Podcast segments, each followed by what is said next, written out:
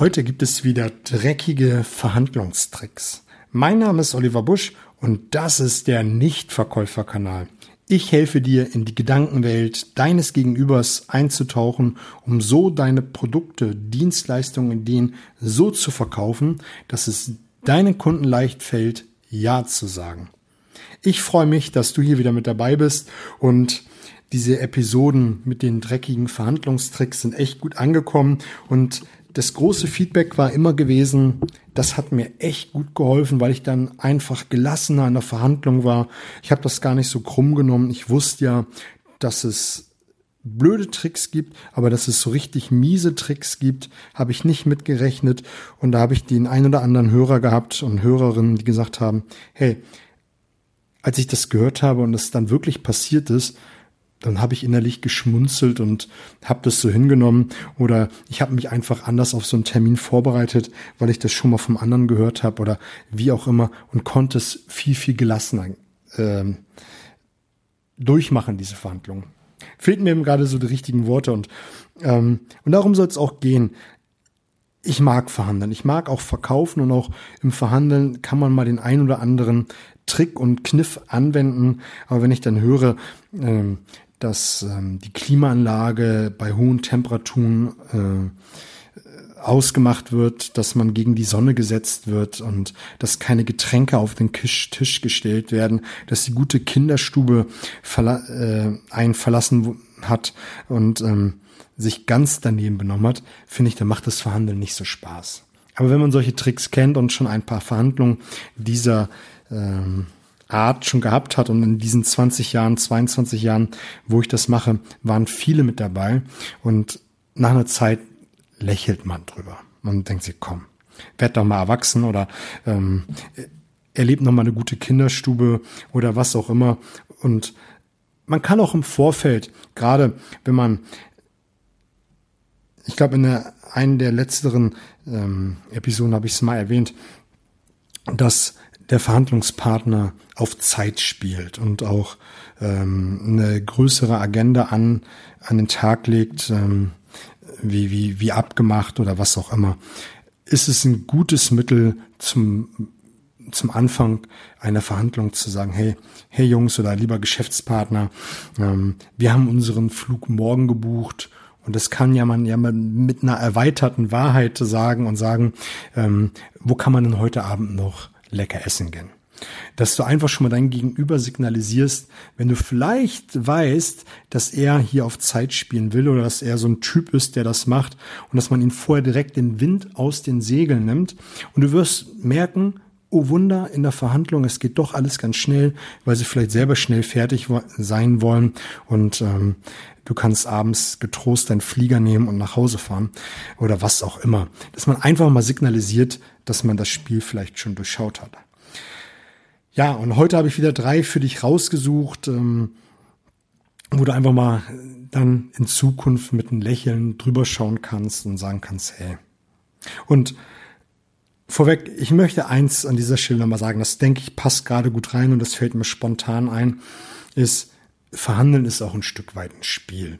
Und beim Spiel das, deswegen sage ich das jetzt nochmal mit den Augenzwinkern, kann immer wieder mal ein bisschen geschummelt werden. Und deswegen habe ich das eben gerade gesagt, mit der erweiterten Wahrheit kann man so ein bisschen schummeln, so ein bisschen dicht an der Wahrheit oder Lüge, wie auch immer, vorbeigehen. Aber diese ganzen dreckigen Tricks finde ich Mist. Und ich möchte dir einfach helfen, wenn du in der Verhandlung bist, dass du es einfach gelassener nimmst nimm es einfach in Zukunft, wie eben schon angedeutet, als Spiel, ein Spiel, was man spielen muss. Mal hat man gute Karten, mal hat man nicht so gute Karten. Und wenn man viele Dinge kennt, die dort passieren können, wird dein Blatt immer besser und besser und du kannst die Dinge einfach gelassener nehmen. Soll jetzt nicht heißen, dass du immer gewinnst, aber ähm, die Trefferquote wird dadurch deutlich besser und äh, im Laufe der Zeit wird es dir dann auch besser und besser gelingen. Das erste ist, was ich für dich heute habe, ist das inszenierte Rausrennen und äh, vielleicht wird nochmal mit der Tür geschlagen, laut rumgebrüllt, also wirklich wieder dieses Kinderstube hat einen verlassen und man will mal hier signalisieren, dein Angebot gefällt mir nicht und ähm, ja, Also das ist eine Sache, die häufig gemacht wird und ich denke mir, oder so häufig nicht, je nachdem, äh, nach Branche. Ich denke mir mal, kurz aussitzen, der soll mal seine fünf Minuten äh, draußen haben oder man äh, er bittet selbst um eine Pause und wartet ein paar Minuten ab, vielleicht 15 Minuten und nach 15 Minuten heißt es ja, haben sich dann die Emotionen wieder gesenkt. Vorausgesetzt, es war eine ehrliche Emotion, ansonsten ist es ja einfach nur mal dieses inszenierte Rausrennen und äh, man will mal zeigen, wer der Größte ist. Und wenn man das einfach gelassen nimmt und denkt, sich denkt, ah, jetzt kommt diese Nummer, nimmt man das ganze Spiel ein wenig leichter. Der zweite Punkt ist, wenn du in Verhandlungsteams bist. Manchmal gibt es ja drei, vier, fünf Leute, je nach Teamgröße und auch Menschen, die dabei sind, dass die Gegenseite ein Auserkoren hat, der auf einmal anfängt, viel zu reden. Der redet ununterbrochen, erzählt nichts Neues, trägt nichts dazu bei, was dem Ganzen einen Schritt nach vorne geht und will einfach, und das habe ich ja eben schon so ein bisschen gesagt, ist dieses auf Zeit spielen. Es wird nochmal das Gleiche vorgetragen und auch da kann man doch einfach nur sagen, komm, wir haben jetzt das alles schon besprochen, lassen Sie uns mal auf den nächsten Punkt der Agenda gehen. Und da musst du wieder einfach die Zügel so ein bisschen in die Hand nehmen und ähm, in die Richtung gehen, in die du möchtest. Wenn es nicht so einfach möglich ist, äh, aus irgendwelchen Gründen, und du das von vornherein reingeplant hast, und das kann ich dir an dieser Stelle empfehlen, plane für Verhandlungen einfach immer ein bisschen mehr Zeit ein. Also einfach dieses Ding ist auch eine Sache, die man entweder abkürzen kann, indem man das anspricht oder das, und das sage ich jetzt in Anführungszeichen, über sich ergehen lässt. Der nächste und dritte Punkt ist das Braten.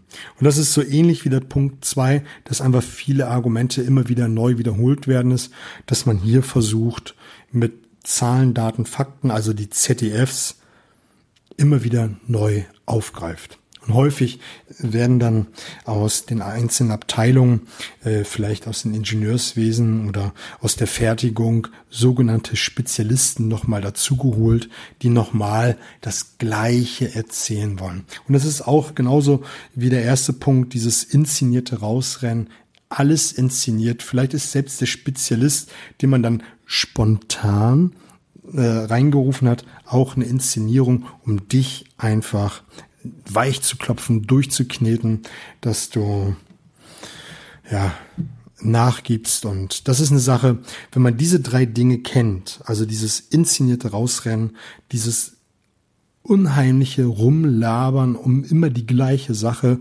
oder auch ähm, dieses immer wieder Aufwerten von da Zahlen, Daten, Fakten, Spezialisten ist eine Sache, die man sich schenken kann. Einfach in dem Moment vielleicht, ich sag's mal mit einem süffilanten Lächeln, Gehirn ausschalten und äh, nächsten Punkt auf der Agenda abwarten. Ich habe noch ein paar Punkte, die ich nochmal irgendwann mit reinstreuen werde. Ich bin immer ähm, offen für Themenwünsche. Äh, in der letzten Episode am Dienstag hatte ich ja eingebracht, diese Blaupause für den Gesprächseinstieg in der Kaltakquise und was du nach dem Einstieg noch tun solltest und auch nochmal einen Preisrahmen, wenn die Frage kommt direkt am Anfang, was man da tun kann. Ja, das soll es an dieser Stelle gewesen sein. Über ein Feedback, über eine Bewertung bei iTunes würde ich mich sehr, sehr freuen. Und wenn du Bock hast, mit mir etwas zu machen in Form eines äh, Coachings, eines Workshops, kontaktiere mich einfach über die Show Notes. Da werde ich dir alles weitere zukommen lassen. Ansonsten eine fette Woche, alles Gute.